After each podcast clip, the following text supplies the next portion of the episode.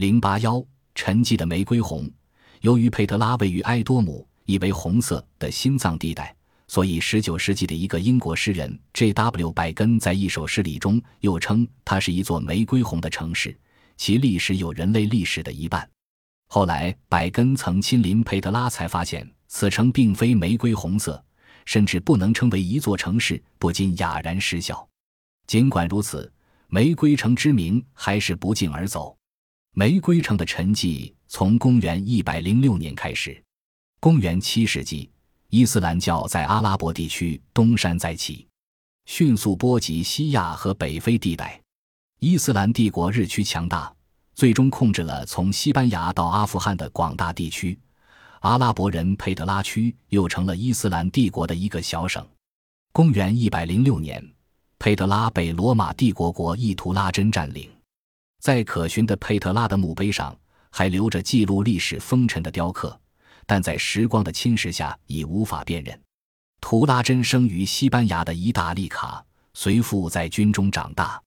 公元八十九年，成为军团指挥官；九十一年任执政官；九十七年任上日耳曼行省总督时，被皇帝内尔瓦收为养子，成为帝位继承人。一年即位后，对内加强集权统治，对外奉行扩张政策。一百零一至一百零二年，一百零五至一百零六年两次发兵欺亚，使沦为罗马一行省。一百零六年占领那巴泰王国，将它设为阿拉伯行省。后来，图拉真于一百一十三年出征帕提亚、安息，次年攻占亚美尼亚，后沿底格里斯河南下，吞并上美索不达米亚。一百一十六年，图拉真攻陷帕提亚首都泰西峰，直抵波斯湾。一百一十七年，他在回师途中病死于小亚细亚的色利努斯。从公元前四世纪直至公元一百零六年，到罗马帝国国王图拉真下令把他占领为止。此后三百多年里，佩特拉的地位改变了，但他却继续存在下去，继续成长和发展。只是此时的佩特拉几乎处于被遗弃的地步。几个世纪后，为了争夺近东控制权，伊斯兰势力与欧洲基督教各国间战争不断。佩特拉这座石城在十字军东征期间再次兴旺起来。欧洲十字军在该地建立起短命王国，把佩特拉作为他们的一个要塞，一直坚守到一千一百八十九年。公元十二世纪后，佩特拉再次被遗弃。佩特拉为什么被遗弃，一直是人们百思不得其解的问题。就算是他一度失去了对商道的控制权，但仍然可以幸存下来。那么，为什么他又没有幸存下来呢？史学家分析认为，导致佩特拉城衰亡的可能是天灾。公元三百六十三年，一场地震重击了佩特拉城，震后许多建筑沦为废墟，房屋的主人们无能力或者无心思将它们修复。参加过发掘拜占庭教堂的 Acor 组织成员日比纽菲马说：“沿着柱廊街道看看那些商店，你就明白了。”店主们嫌麻烦，不愿打扫清理碎石，宁愿在震倒的建筑前重建房屋。这是城市财富与秩序开始衰退的迹象。公元五百五十一年，佩德拉城再次遭受严重地震，也许那次地震震塌了拜占庭教堂。随后，教堂又受到震后蔓延全城的大火袭击，羊皮纸卷也就在火灾中被毁坏了。佩特拉地震之说在历史中可以找到线索，然而令人不解的是，为什么许多城市都能在地震和火灾之后重建，而佩特拉却不能呢？佩特拉几度兴废，成为不解之谜。公元一百零六年，佩特拉成为罗马帝国的一部分，拥有广场、公共浴室、剧场等所有古罗马文化常有的建筑。随着临近的阿魏博古城巴尔米拉消沉而痕迹依稀。几百年中，佩特拉的玫瑰红终于沉寂了，只为当地部落的居民所知。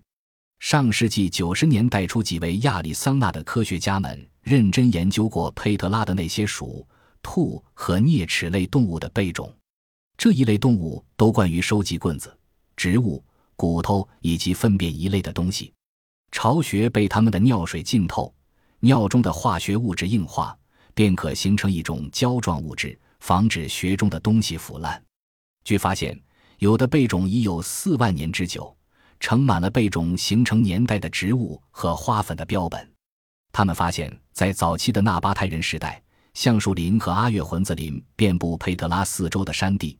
然而，到了罗马时代，大量的森林消失了，人们为了建房和获取燃料，砍伐了大量的木材，致使林区衰变成为灌木林草坡带。到了公元九百年，这种衰退进一步恶化，过分地放牧羊群使灌木林和草地也消失了，这个地区逐渐沦为沙漠。周围的环境再也无法为庞大的人口提供足够的食物和燃料时，城市就彻底消亡了。因此，科学家们认定环境恶化是导致佩特拉衰亡的因素之一。关于佩特拉的消失之说，到目前还没有一个定论。但无论如何，有关佩特拉从始因到伊斯兰时代的历史，依然吸引着对历史身怀敬枯的人。正如英国诗人威廉·贝根在《致佩特拉》中说。令我震惊的唯有东方大地，玫瑰红墙见证了整个历史。一八七三年，亨利·谢里曼发现特洛伊和麦西尼遗址后，把视线转向克里特岛。这座位于地中海东部的狭长岛屿，在古希腊的文明演绎中发挥了举足轻重的作用，是另一个充满神话色彩的神秘之地。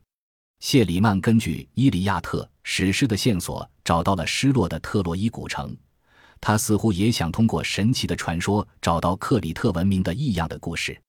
他记得荷马在《奥德赛》中有这样一段对克里特岛的描写：在远处暗蓝色的大海上浮现着一个岛屿，那就是克里特。可爱而富饶的土地的四周拍打着一阵阵巨浪。岛上有九十个人口稠密的城市，其中之一就是克诺瑟斯。米诺斯王掌管大权。他与万能的宙斯神十分友好。罗马国王图拉真于公元一百零六年占领佩特拉城。这座图拉真圆柱高二十七米，立于罗马城，于公元一百零六至一百一十三年用大理石砌成。建成时的柱顶上耸立着图拉真的青铜像，后于十六世纪结成圣彼得像。柱身上环绕着长达二百米的时代浮雕。描绘了图拉真率领军队征服西亚的战争，共刻画了两千五百个人物，而图拉真的形象前后竟出现了九十次。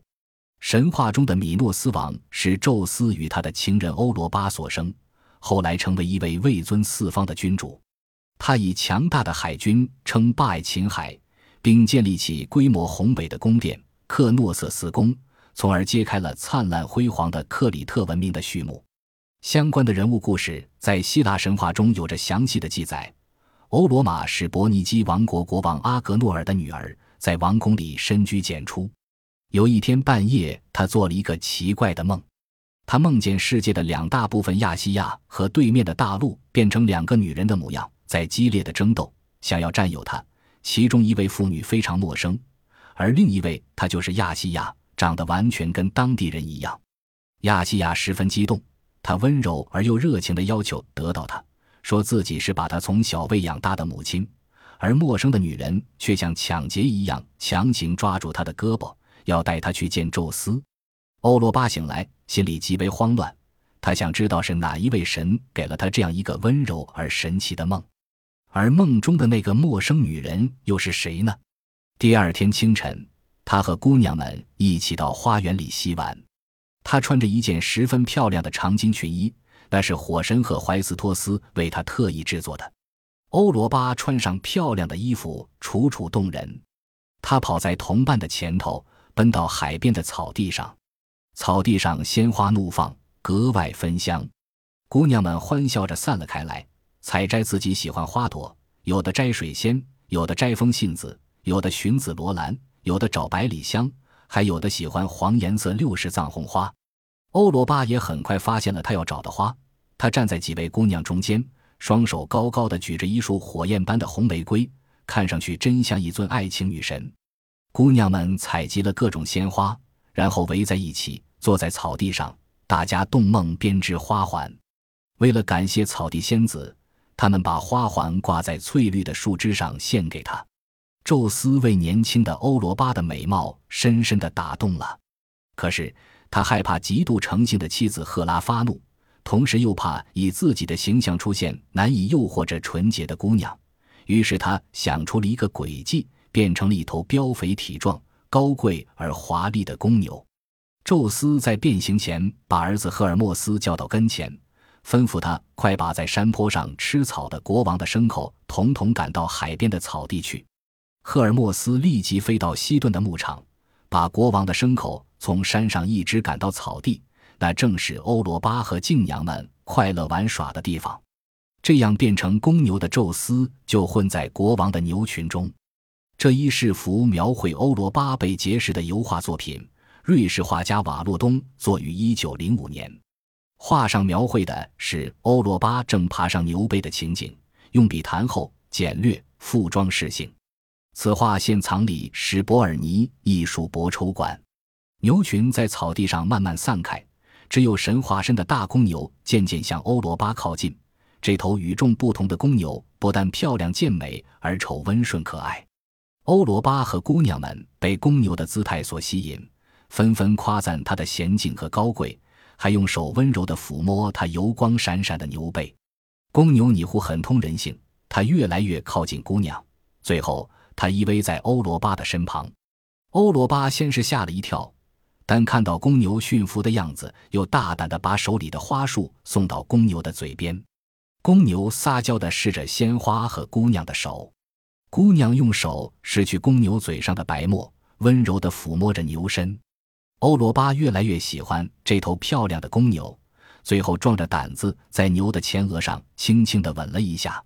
公牛发出一声欢叫，随后温顺地躺倒在欧罗巴的脚旁，用温情的目光打量着他，并示意他爬上自己宽阔的牛背。欧罗巴心里很激动，便壮着胆子骑上牛背，还把姑娘们编织的花环挂在牛角上。这时，公牛从地上跃起，轻松缓慢地走着。把姑娘们甩出很远。当走出草地，公牛像奔马一样前进。欧罗巴还没有来得及知道发生了什么事，公牛已经纵身跳进了大海。欧罗巴用右手紧紧地抓着牛角，左手抱着牛背，他非常害怕。回过头前望着在远离的故乡，大声呼喊女伴们。可是风又把他的声音送了回来。海水在公牛身旁缓缓地流过。姑娘生怕弄湿衣衫，竭力提起双脚，公牛却像一艘海船一样，平稳地向大海的远处游去。公牛驮着姑娘在水中游了整整一天，周围永远是无边无际的海水，可是公牛却十分灵巧地分开波浪，竟没有一点水珠沾在它那可爱的猎物身上。傍晚时分，他们终于来到克里特岛，公牛爬上岸后突然消失了。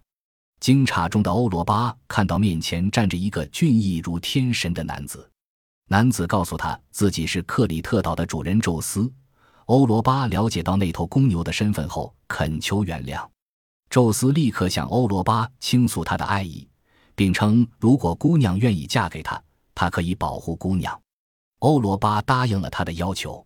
宙斯邀请了四季之神为欧罗巴打扮，举行了盛大的婚礼。后来，宙斯把欧罗巴最初到达的地方称作欧罗巴洲、欧洲。雅典国王之于忒修斯在希腊神话中是一个正义和光明的象征，他自告奋勇地充当贡品进入克诺瑟斯迷宫，杀死了米诺牛，解除了人民的心头之患。后来，他娶了米诺斯的另一位女儿阿里阿德涅为妻，并成为雅典的贤明君主。欧罗巴跟宙斯生了三个强大而睿智的儿子，他们是米诺斯、拉达曼提斯和萨尔珀东。米诺斯和拉达曼提斯后来成为冥界判官，萨尔珀东是一位大英雄，当了小亚细亚吕卡亚王国的国王。为了躲避天后赫拉的加害，宙斯曾将欧罗巴变为聘牛，因此他们的儿子米诺斯从不使用聘牛向神祭祀，此举触怒了神。神让米诺斯的王后与母牛相爱，生下了牛首人身的怪物米诺陶，俗称米诺牛。从此，吃人怪兽米诺陶使克里特人陷于恐怖的漩涡。米诺斯决定请当时希腊杰出的建筑师戴达罗斯在克诺瑟斯宫内修造了一座迷宫，用来隐藏米诺陶。宙斯不仅是万物之神，更是上天之神，他的威力全部集聚在拥有的天火上。在这只放香料的瓶上，画家以凝重的笔法描绘了宙斯挥舞着闪电的形象。当时雅典是克里特的附属国。米诺斯命令雅典王每年送七对童男童女到克里特岛，放入迷宫中喂养米诺牛。这一年又是供奉童男童女的年头了，有童男童女的家长们都惶恐不安。雅典国王爱琴的儿子忒修斯看到人们遭受这样的不幸而深感不安，他决心和童男童女们一起出发，并发誓要杀死米诺牛。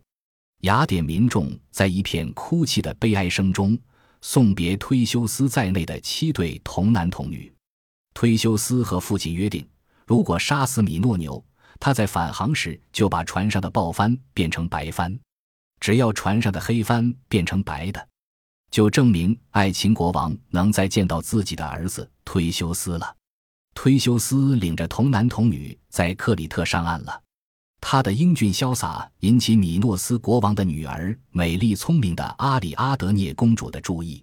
公主向忒修斯表示了自己的爱慕之情，并偷偷和他相会。当他知道忒修斯的使命后，他送给他一把魔剑和一个线球，以免忒修斯受到米诺牛的伤害。聪明而勇敢的忒修斯一进入迷宫，就将线球的一端拴在迷宫的人口处，然后放开线团。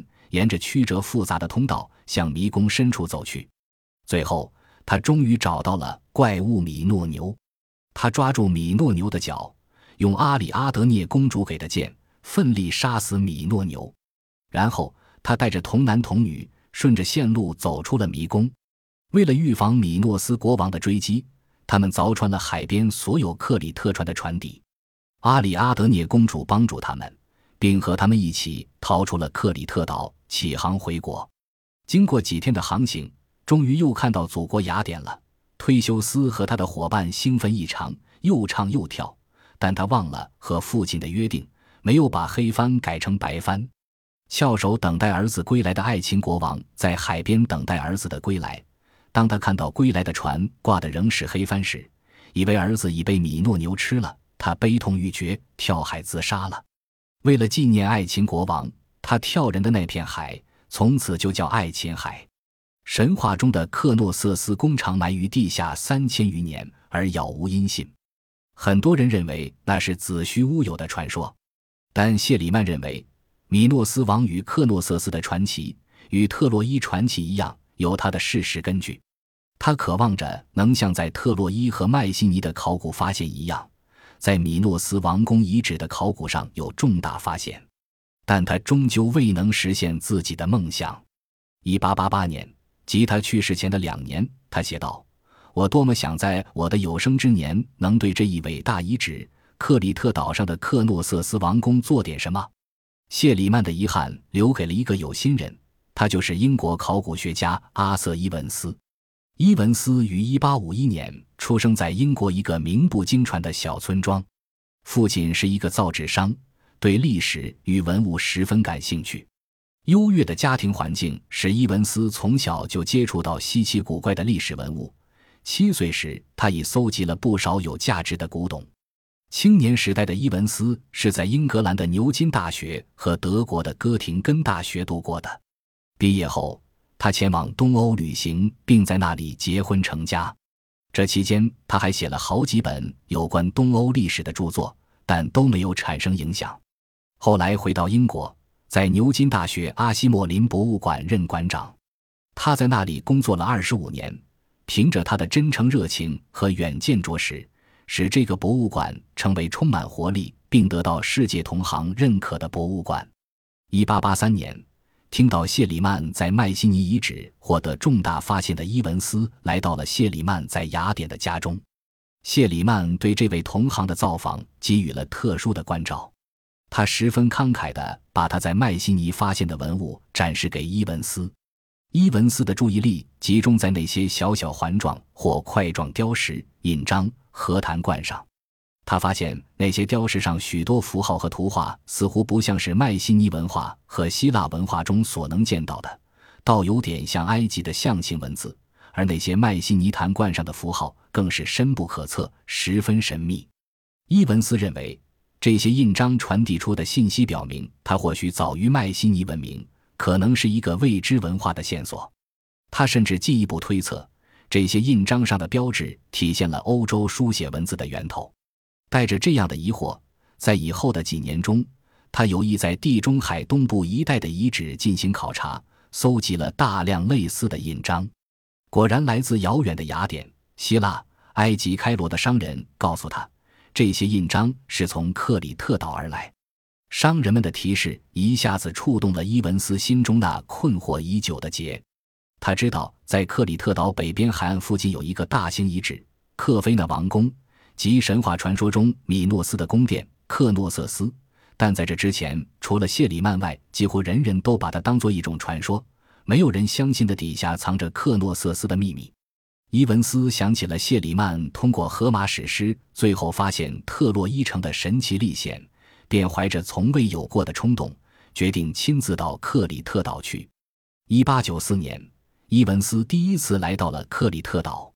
他吃惊地发现，商店里摆着各式各样的古代雕刻印石，就连农人的脖子上的装饰也是这样的古刻印石。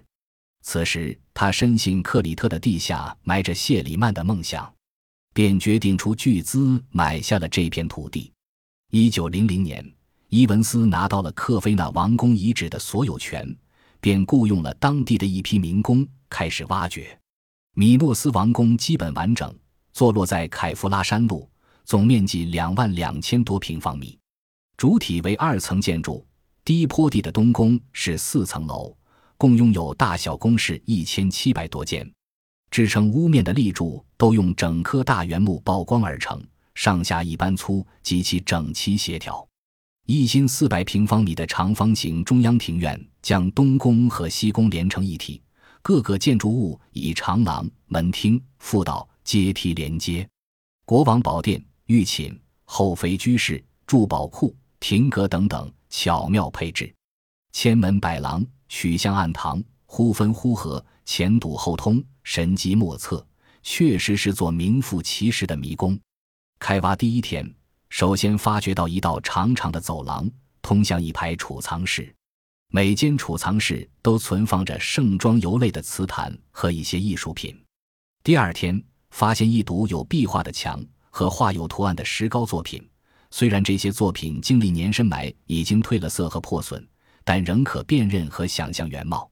第四天，他发掘出了玉座之室，里面竖立着米诺斯王的宝座，欧洲三千年来最古老的玉座和其他文物。这一天，他在日记中写道：“这是一种异乎寻常的现象，不像古希腊，也不像古罗马，也许。”它的全盛时期可以至少追溯到迈锡尼时期之前。第五天，他们发掘出一片埋满子时期的遗址，文物古董堆积如山，数枚雕刻印石、花瓶、陶罐和数以百计的泥板。泥板上面刻着两种未知文字，伊文斯称它们为直线 A 与直线 B，因为这些文字都是由直线构成的。他认为直线是米诺斯语言的书写形式。而直线必是迈锡尼语言的书写形式。他花了数十年时间努力破译这些文字所代表的含义，却没有成功。一九五二年，一位叫迈克尔·文图斯的英国建筑师提出了直线壁的破译方法。他能把直线壁的符号与希腊语中的词汇联系起来，证明这种由直线壁表达的语言——迈锡尼人的书写形式是现代希腊语的前身。此举震惊了学术界。而关于直线 A 到底代表什么意思，语言学家和密码解析专家试用了迄今为止的每一种解码方法，但仍未成功。伊文斯在宫内找到了许多写实的人物和动物壁画，还有着色的泥塑浮雕。这一尊陶土制的蛇神女塑像，即出土于这座宫殿的废墟中。它原来是被安放在王宫神龛里的。女神双手各持一条蛇，身穿长裙，胸如裸露。头梳高挑，显然是一个与蛇联系在一起的神像。这类女神像在宫内还有很多，有的将蛇盘在腮边、胸侧、腰间，但折的含义不很清楚。据有些考古学家分析，认为与生殖有关，因为蛇与裸露的乳房都是生殖力的象征物。在出土的又一组壁画中，伊文斯看到真人大小的图画，画的是一个优雅黑发的人像，还缠着白色条纹的腰部。伊文斯曾见过埃及类似的图画，埃及人把穿的就是这种类型的衣服的人称为岛人。伊文斯确信岛人与克锦瑟斯王宫的建造者是一回事。在发掘的头三个月，伊文斯在遗址上发掘了二英亩多，最后扩展到了六英亩以上，发现了一千四百多个房间。这些房间包括民居、庭院、通道、楼梯、地窖和阳台。这样的宫殿群的确像一座迷宫，稍不留神就会迷路。伊艾斯断定，这就是传说中的克诺瑟斯迷宫。于是他向全世界宣布了他的重大发现。克诺瑟斯室内绚丽多彩的装饰令伊文斯十分称奇，它使整座王宫建筑更加光彩夺目。宫墙上的装饰包括大量的壁画，其基本色调都是明亮的红、黄、蓝。内容和形式活泼生劝，使半明半暗的宫室透出轻快活跃的气氛。伊文斯的发现公布后，马上引起强烈反响。英国伦敦的《泰晤士报》这样说道：“克诺瑟斯的发掘在重要性上，若不能说是超过，也至少不逊色于谢里曼的发现。”迈锡尼文化时期的文物，考古学家们意识到，伊文斯发现的不仅仅是一座废墟。而且是发现了一个全新的文明，于是他们从许多大学和博物馆匆匆赶到克里特岛进行大规模发掘。凡是与传奇故事有关的每个地方、每一个小丘，他们都不放过，整个小岛变得热闹起来。一九零一年，伊文斯又在大型中央庭院一侧的楼梯发现了更多的描写当时宗教和民间生活场景的壁画，发现由象牙、银、金。水晶石嵌合而成的游戏板，后来他把这个游戏板说成是克诺瑟斯遗址上所发现的考古学上最有价值的单件工艺品。一九零六年，伊文斯干脆在遗址附近修建了自己的住房，准备长期从事这项有意义的工作。他在克诺瑟斯艰辛地工作了三十年，获得大量珍贵文物。一九一一年，他因在考古学上的重大贡献。而获得爵士爵位。